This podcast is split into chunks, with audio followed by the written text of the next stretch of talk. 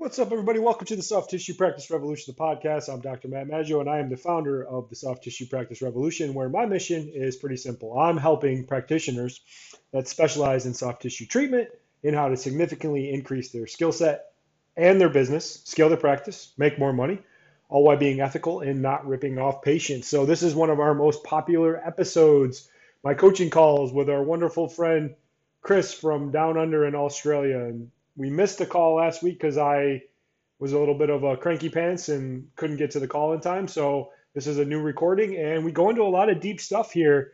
Um, really, just good information. Had a really good conversation. Uh, talked about how to potentially screen patients in your clinic, uh, rules for presentation. Then we talked about actual treatment of scar tissue and if bruising is normal or if it's just an indication that it was something excessive.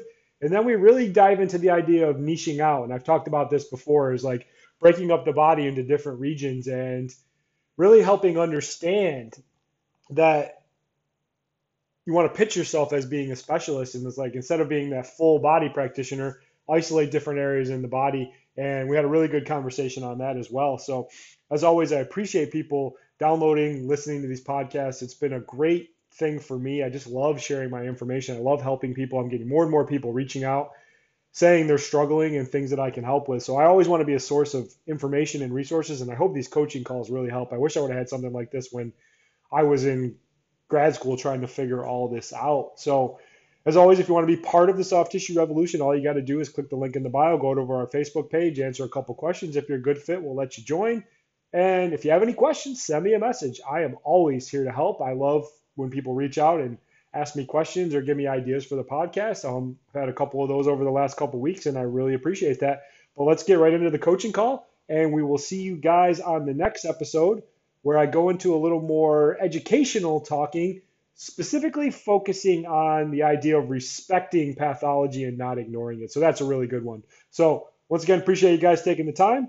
And if you like what you see, the biggest thing you could do is subscribe, give us a five star rating because that really helps in our rankings and just continue to listen because I love sharing this information. We'll see you guys on the next one. Enjoy the coaching call. Bye.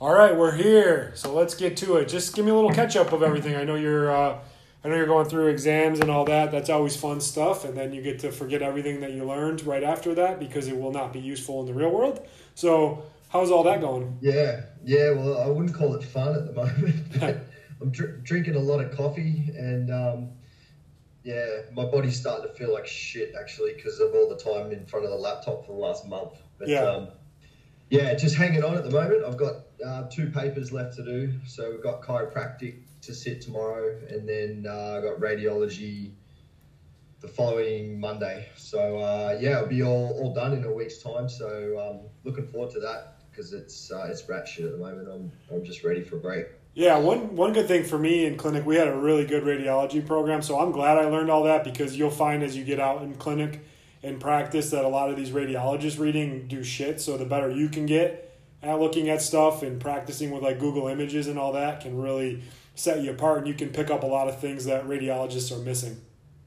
Yeah, I've actually found it really helpful already, just with what I've learned and where I've uh, I've had someone come with an X-ray and and and want to sort of share that and show that and um, to be able to sit down and and understand it, but then also explain it back to them uh, and take the time so they really understand it too. It was that was really cool. Well, the good part is too, you're not going to have a. It's going to already set you apart. You know, there's so many jackass, jackwagon, run of the mill chiropractors that are just popping and cracking that don't care about diagnosis, don't care about anything like that. So it's going to continue to set you apart as an expert in your field, and people are going to be willing to pay top dollar, but also respect you as a doctor, not just as like someone that makes them feel good every once in a while. Yeah, that's a plan. Let's hope so. All right, so first question when screening a new patient for your clinic, is there anything really specific that you look for, whether for which either rules the presentation in and out as being suitable? Is there one thing on either side of the equation that would stand out as an absolute indicator? So, really good question there. Um, as I talked about in my practice, and this kind of goes down to where you are, um, we tended to niche out a little bit there. So, we just have qualifying criteria anyway. It's like they have to have a specific problem, neck or shoulder, dealing with it for at least six months, and failed care with at least three other practitioners. That's uh, ortho, chiropractor, physical therapist, acupuncture, and stuff like that. So that we won't even talk to you unless you hit that criteria. Um, but I'm also selling at that higher price point, so I'm a little more picky from where I am. Um, one thing that I like to do is there's a couple there's a couple things you're gonna find on people is like there's a huge psychosocial component to people. Um, like if they're just flat out crazy. Um, right. And that really puts a damper into overall treatment and stuff where it's like these people have some major psychological issues and it's like trying to decipher if their problem is really rooted in musculoskeletal or if it's like something else. Honestly, I have a couple things that I look for that I kind of it kind of has my oh that person's a little off or a little crazy. Um, when they're self-diagnosing, I also look for ones where they're like married to the diagnosis of fibromyalgia. I don't know if that's big in Australia, but in the U.S., yeah, it's essentially a made-up disease so that they can sell people on drugs. But people that really facilitate to that, they tend to be married to that and a little bit of um, off their rocker a little bit. Yeah. Do you, do you think you see potentially even a little bit more of, of that sort of side of it or the those biopsychosocial type presentations because of the fact that you're attracting people that are suffering in chronic pain? Yeah, I definitely would say that as well, and also just the way we market. You know, I do a lot of marketing on social media, and there's good and bad with social media. I mean, you have to sift through a lot to get to the ones that you can truly help. And there's a lot of people out there that are just suffering and but they also aren't willing to do anything to get better. You know, that's I made a I made a post today on our IG and I talked about this was like you have to be ready to get helped. You know, like a lot of people say they'll do anything and they'll they'll go to great lengths to feel better, but when you actually lay it out and you show them what it's going to take, then they're like, "Ah, never mind, I changed my mind." Um, another really good qualifier for me, Chris, is just a simple question. When I ask pain um, severity, this is a really good one. I always go, so on a scale of 0 to 10, 0 being no pain, 10, it's so awful you wouldn't care if I just cut your neck off or your arm off or your shoulder or your foot or whatever. And putting that qualifier in there, and if you get a person right away that says I'm a 10 out of 10, that really gives me some red flags because like you, you you sit there and be like, so really you wouldn't mind if I just cut your arm off right now? Yeah. Those are really, um, those are good good signs as well. Um, if you're dealing with a psychosocial component, and the other thing too is just like having. I was just talking about this the other day. Was like making it, putting yourself into a consultation type of mode where essentially what we do is a mandatory consultation where patients have to come in and sit down with us for 15 minutes. They pay a deposit before they come in to hold their slot. And then it gives us a time and a chance to really ask more questions, really identify what we're up against. And then if I do have someone that I know is crazy or that I just know I can't help, what I actually do is just say, you know, I don't think you're just not a good fit for what we do. You know, this is what we end up doing and then we refund that deposit back to them. And it just kind of hmm. gets them out of the way, but it allows you to assess it better instead of doing it on the fly. That's been an amazing change, and I've helped a lot of guys through that as well, and they've seen good changes with that as well. So, do you think when when screening some of these patients, do you um, sometimes um, like the fit isn't right, not just from uh, like an anatomical um, pathologic type issue, but there's the is it a bigger side of the coin where it's the uh, like the psychosocial side of it where you think maybe this person's not right to work with? yeah, I, I, would say the the majority of what I see, Chris, is like ninety five percent over like when I turn them down is psychosocial components, where they might make a really strong rebuttal about price. They might make a, a rebuttal about scheduling. They want to be in control.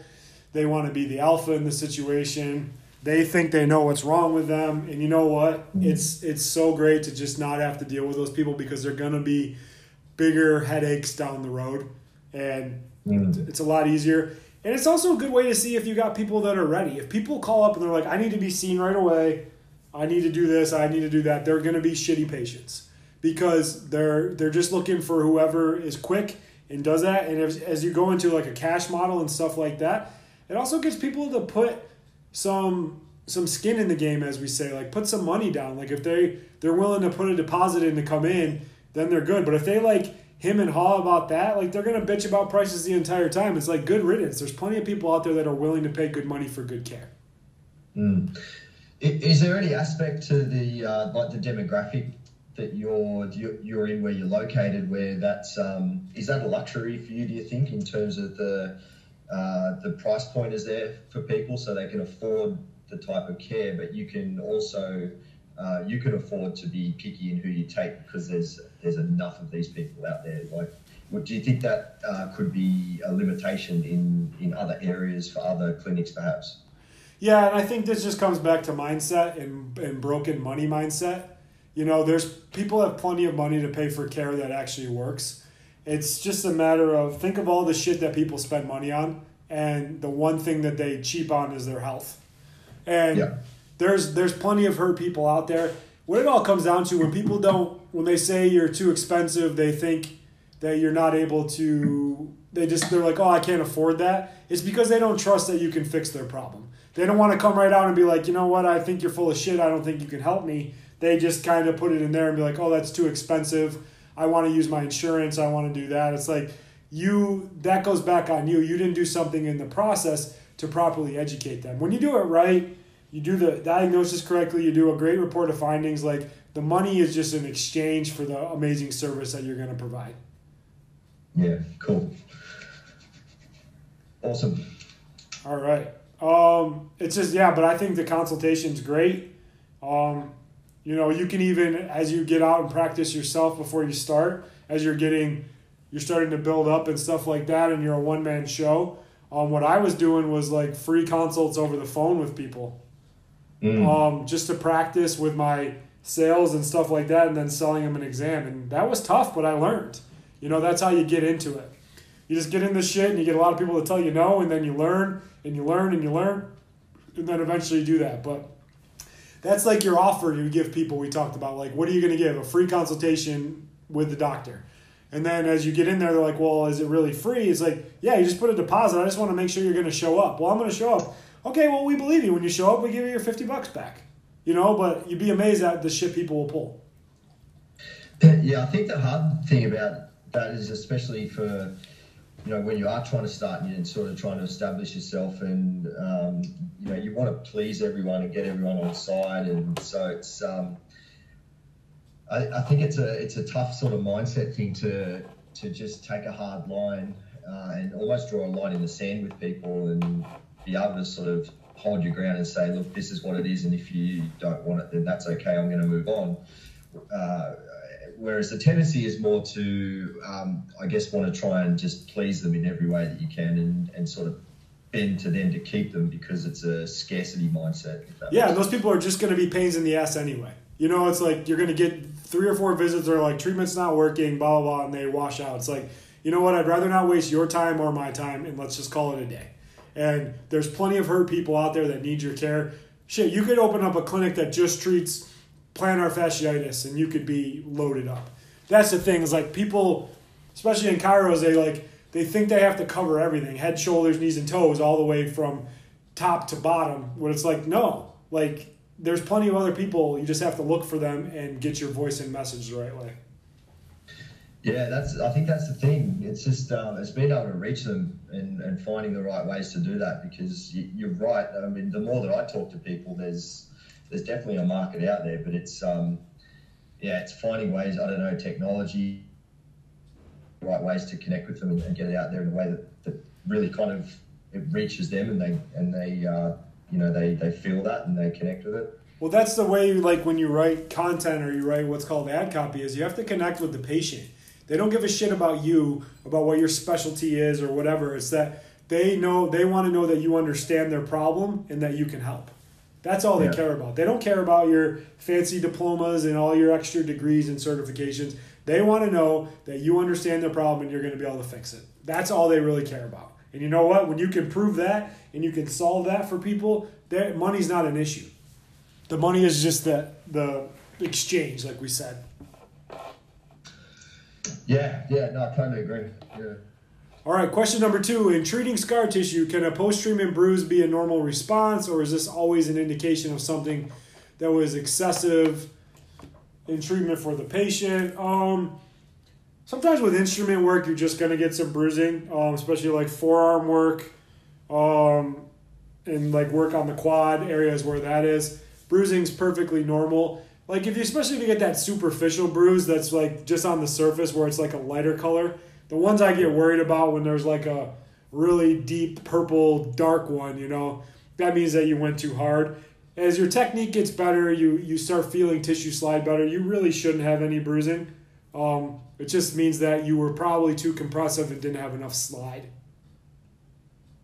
Yeah, I, I can't remember exactly what I was reading, and I think it may have just been one person's opinion on their approach, but they were basically talking about how scar tissue in itself is well vascularized, and so when in treating it and breaking it down, um, you more often than not expect some sort of amount of bruising to go with that, which should clear up fairly quickly, as opposed to um, more like a, a bruising deeper tissue that's going to take longer. But um, yeah, it was just interesting because uh, I think you know I'd always sort of been told that a level of bruising is kind of indicating that there's been a little bit too much micro trauma going on, and um, we want to sort of avoid that. But yeah, it's just interesting to get your your take on what you've seen in um, in practice.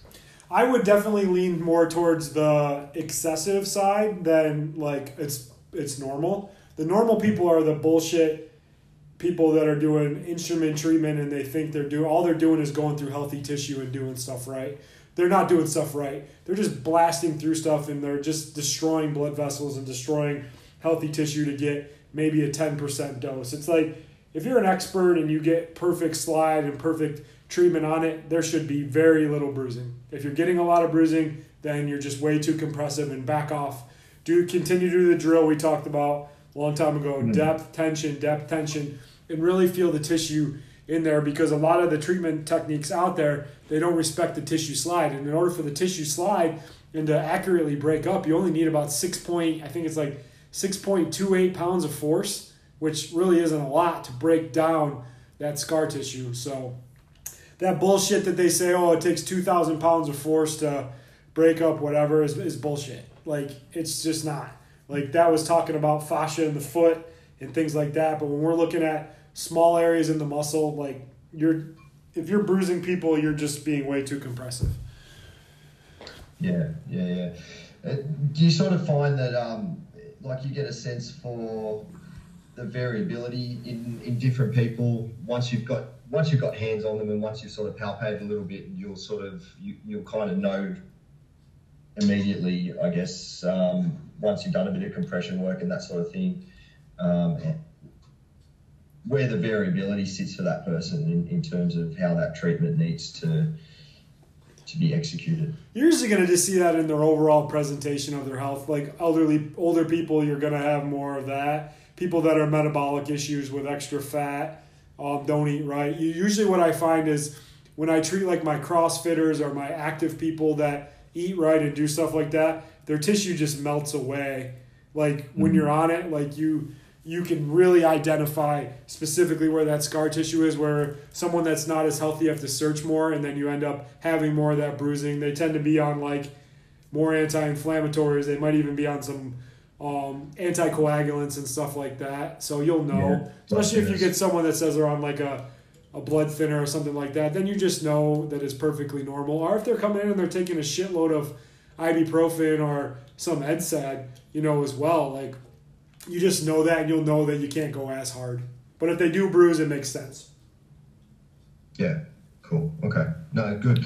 Yeah, I, I've seen, um, I've actually had oh, this is going back years ago now, but I had um, Graston technique done on my shoulder, and yeah, I just remember thinking this this doesn't. It didn't really feel like it was therapeutic, and it, it definitely didn't look like it was after a couple of days. It just looked like I mean, honestly, like Gra- Graston was really cool when it came out, like 20, 25 years ago, and it revolutionized like instrument stuff. But the problem that they run into with Graston all the time is like just rub it everywhere. Like it has to, in order for instrument treatment to work, there has to be certain rules. Like the tissue has to be less than an inch deep. It has to go parallel. There has to be very limited blood vessels and nerves. Like if you're using it on the shoulder or where there's a lot of blood vessels, like no wonder shit's getting bruised and getting beat up.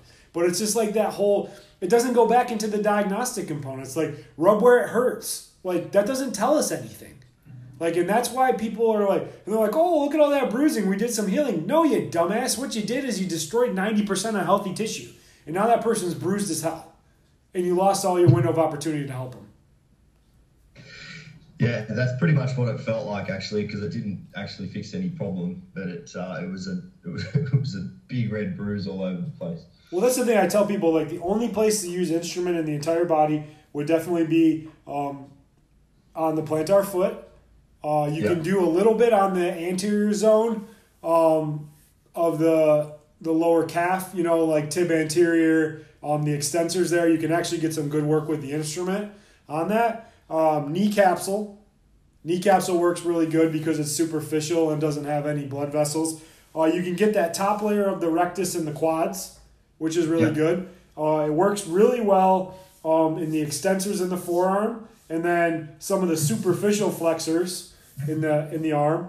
Uh, definitely a lot of stuff you can do in the hand with it, uh, especially with the fascia, with the joint capsules, with things mm. like that. Um, and then the other area where it works is definitely on the ligament. Um, it's really good all the way from nuchal ligament through T spine, oh, supraspinous yeah. down through there. Ligament. Yeah. yeah, and then also just in the TL fascia if they're if they're um, relatively thin and don't have a lot of fat. Mm. Other than that, use your hands. Yeah. So yeah. I'd say about thirty percent of the body's instrument, and the rest is hands.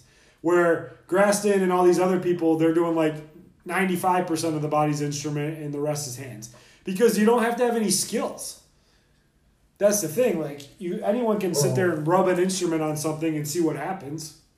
That's the thing isn't it? I mean you can't feel anything. So no. if you if you're trying to use a piece of metal across across deep structures and i mean you can't feel anything. It's crazy. You're not getting don't get any feedback yeah. Well that's the thing and then patients they don't know any better. They're like, oh, it hurt. It hurts like hell. It must be working. It's like, no, dummy, you just bruised the shit out of yourself. Yeah. All right. Oh, yeah. Last question. We already kind of talked about this a little bit, but I continue to preach this to every single person I talk to or try to work with. Like niche, niche, niche, niche, niche. Find a specialty and stick to it. But you asked me this. You said niching. In the case of students, do you think graduates should spend time in jack of all trades? Type practice initially to build experience or go right into focusing on specific regions from the start? I would. Yeah, so, sorry, Matt, to give you some context and, and why I brought this up again, um, it's really kind of because I've been thinking about it and um, in terms of the niching, how to sort of pick where you go with that because, um, you know, say you come out of you come out of grad school, and I think like for me, it's a little bit different because I've had hands-on people a bit more over the last few years. But you know, for someone that comes out that maybe hasn't hasn't had a job in in the industry already, or that you know they're really just coming out and starting, um, it's going to be very hard to know what you're drawn to. So what interests you, and I think also just um, what you gravitate towards with your skill set because there's probably going to be something that you're just naturally a little bit better with. Yep. Um, and so, yeah, where do you go with that with figuring that out? Because I think that's important. If you sort of go the wrong way and kind of figure out and go, oh shit, this is, I've kind of steered my, my setup in this way and now I need to, to recheck it all. What I would probably do is I would just split the body in half.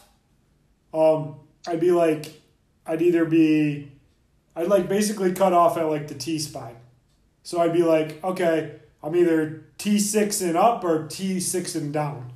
And that'll okay. allow you to kind of dabble in stuff a little bit better. Um, now, definitely T6 and down, lumbar, hip, knee, ankle, they're easier treatments. um, bigger structures, easier to get to, better feel, things like that. Um, what you run into those components is more load management for people, more exercise components like that. And I don't think the price point is as high for that as you are going to have for a neck or shoulder problem because a neck and shoulder problem requires way more level of detail. And then you start getting into the arm as well. You're looking at like fixing carpal tunnel, thoracic outlet, like tennis mm-hmm. elbow. I think there's more money to be made up top, but there's also way more work to be made up top. Right. Yep. Um, uh, so, th- would you sort of say that starting up top from day one? I mean, that's uh, that's harder, right? That the, the skills are just harder. The, the the sense of palpation is going to be more advanced uh, because the structures are smaller, they're more sensitive. Um, so yeah, I would it, I would actually put it just like that. Like when when stuff's harder, does it? What's that tell you? That less and less people out there are treating it. So what's that give yeah. you? What's that give you? Uh, gives you a leg up. Yeah, yeah, totally. Yeah. And just go walk around in an airport or look in a look wherever. Like, you do you think that there's going to be a big need for neck and shoulder treatment over these next 20, 30 years of your career? Yeah, you know what's interesting, and I was I was going to send this to you, but it was on the local news last night that um, Australian researchers, I think at Queensland University or somewhere like that, but they've actually um, done some research about uh, some extra bone that is starting to develop on the back of people's skulls in children as well that projects down. Yeah. And and they reckon that it's due to um, looking down at phones, and they're actually sort of talking about an evolutionary change starting to happen. Um, so yeah. it's kind of what we talked about, but it's yeah, they're actually researching this now, and it's starting to show up. Well, the thing with low back pain is, you know, PT and chiro, like traditional stuff, can get lucky. They can help with that, but PT ain't PT ain't helping neck pain. I don't care who it is. Like your neck does not need more exercises and doesn't need stretches. Now, yeah, some people might get some relief with a neck adjustment with chiro, but they ain't going after it. Everyone's going after low back pain. And that's the thing is like because it's easier to treat, but people are going to need neck treatment. They're going to need thoracic spine cleanup. They're going to need this stuff and they're going to keep coming back too. That I mean, mm-hmm. if I was in your position right now and I was starting, I would I would learn everything I could about neck and shoulder treatment and thoracic spine and be the best in the entire country of Australia and no one would even touch me because you're the only one really fixing it. Yeah, yeah. I mean, it, just seeing this uh, thing on the news last night, it just um, I just went, holy shit! Like, there's they're actually now, yeah, looking at physical change that's happening just from from people looking at their phones, and it's uh, man, it's not getting any better. No, and it's just there's going to be even bigger population as we go because now you're going to have like think of people now that are 8 9 10 years old that are going to spend the next 10, 15 years of their life on their phone. Like they're going to need care when they're in their 20s and 30s and 40s and stuff like that. And people don't want to have surgery on your neck. Like the you've had back surgery and it sucks, but it's not it's nothing compared to thinking about what they do with your neck. Yeah. It's a whole yeah. different beast. And nobody's fixing it. That's the beauty of it. If you want to have a business, you build it up so high and you build a moat around where nobody can touch you. Because go ahead, go try all that shit at go go to the chiro and get your neck adjusted. Go to PT and do this. Go keep spending money on massage. When you're ready to actually get this fixed, you come in and see me. And you know what? I'm going to charge accordingly because I provide 10 times more value than everybody else. And like what are the um what are the turnarounds like for for some of your patients? So say you get someone come in that's um, they've been in pain for a long time, their neck's fucked, and they've basically been told that they need surgery, um, but they're they're reaching out because they want to try and avoid that, uh, or they're just sort of at the end of the road and just run out of their options. Um, what's the what's their outcome like to avoid surgery? Do they get to a point where they're 60, 70, 80 percent function, or I mean, is even just getting them back sort of 30 or 40% function and less pain throughout the days, that's still a huge win for them, and, and that's good enough to avoid surgery. You know, this could definitely be a, a deeper question when we do another call, but I'll just kind of touch it on the surface. Is no matter what you do, people are going to be disappointed. Like if you come in and they're at twenty percent function and you say you can get them to eighty, they're like that's awesome. They're still going to bitch and complain at the end because they don't get that last twenty percent. That's just human nature. But mm-hmm I basically go in there, I have my MRI findings, and then I know what's going on, and I just clean up all the tissue around it. I strengthen accordingly, reduce inflammation, and then see where they're at. And mm. I'm telling you, man, 98% of people get a heck of a lot better. And I've never had to actually refer it out for neck surgery yet. Yeah, cool. Because they need it. No matter what, even if they had neck surgery, it doesn't matter if they got all the scar tissue in there. So I always present yeah. it as best case scenario, worst case scenario. I'm like, best case scenario, we get in here, clean up all the scar tissue, and you avoid surgery, and you're good. Worst case scenario is we clean up all the scar tissue, and then you go have surgery, and it's going to do better. You're going to have a better recovery. You're going to have all this. So it's the best of both worlds. Yeah, for sure. All right, my friend. Yeah, good stuff. Yeah, it's good. Yeah, you're asking good questions. I like doing these, and um, it's helping a lot of other people. So I appreciate you kind of sharing your stories and because um, like i said this is finding other people and it can help so i appreciate you letting me record these and share them with people because i think it's going to be a great resource for people especially coming fr- fresh out of school you know like someone comes out and they go back and listen to this it's a guide by guide of like what to do and what not to do. And it's it's worth it's worth more than tuition because you already have you have my nine years of experience to like help through it. So i'm really appreciative of you for doing this. Yeah man I, I as I said last time, I, I really appreciate just the access to you and uh, you know just that you're willing to, to talk to me and, and, and do this. It's uh, it's a huge help and it's a great resource. And um, yeah, I, hopefully it's sort of um, sets a little bit of a template maybe for, for someone else that's interested that that wants to sort of go down that path and um, you know if in the future, if there's you know students out there that are in a similar situation or they're thinking about starting chiro school and they ever want to talk to someone that's done it recently, then you know I'm always here as well. So yeah, awesome, man. Yeah, I appreciate it all, and um, yeah, let's get together again next week. All right, sounds good, mate. I'll see all you then. See you.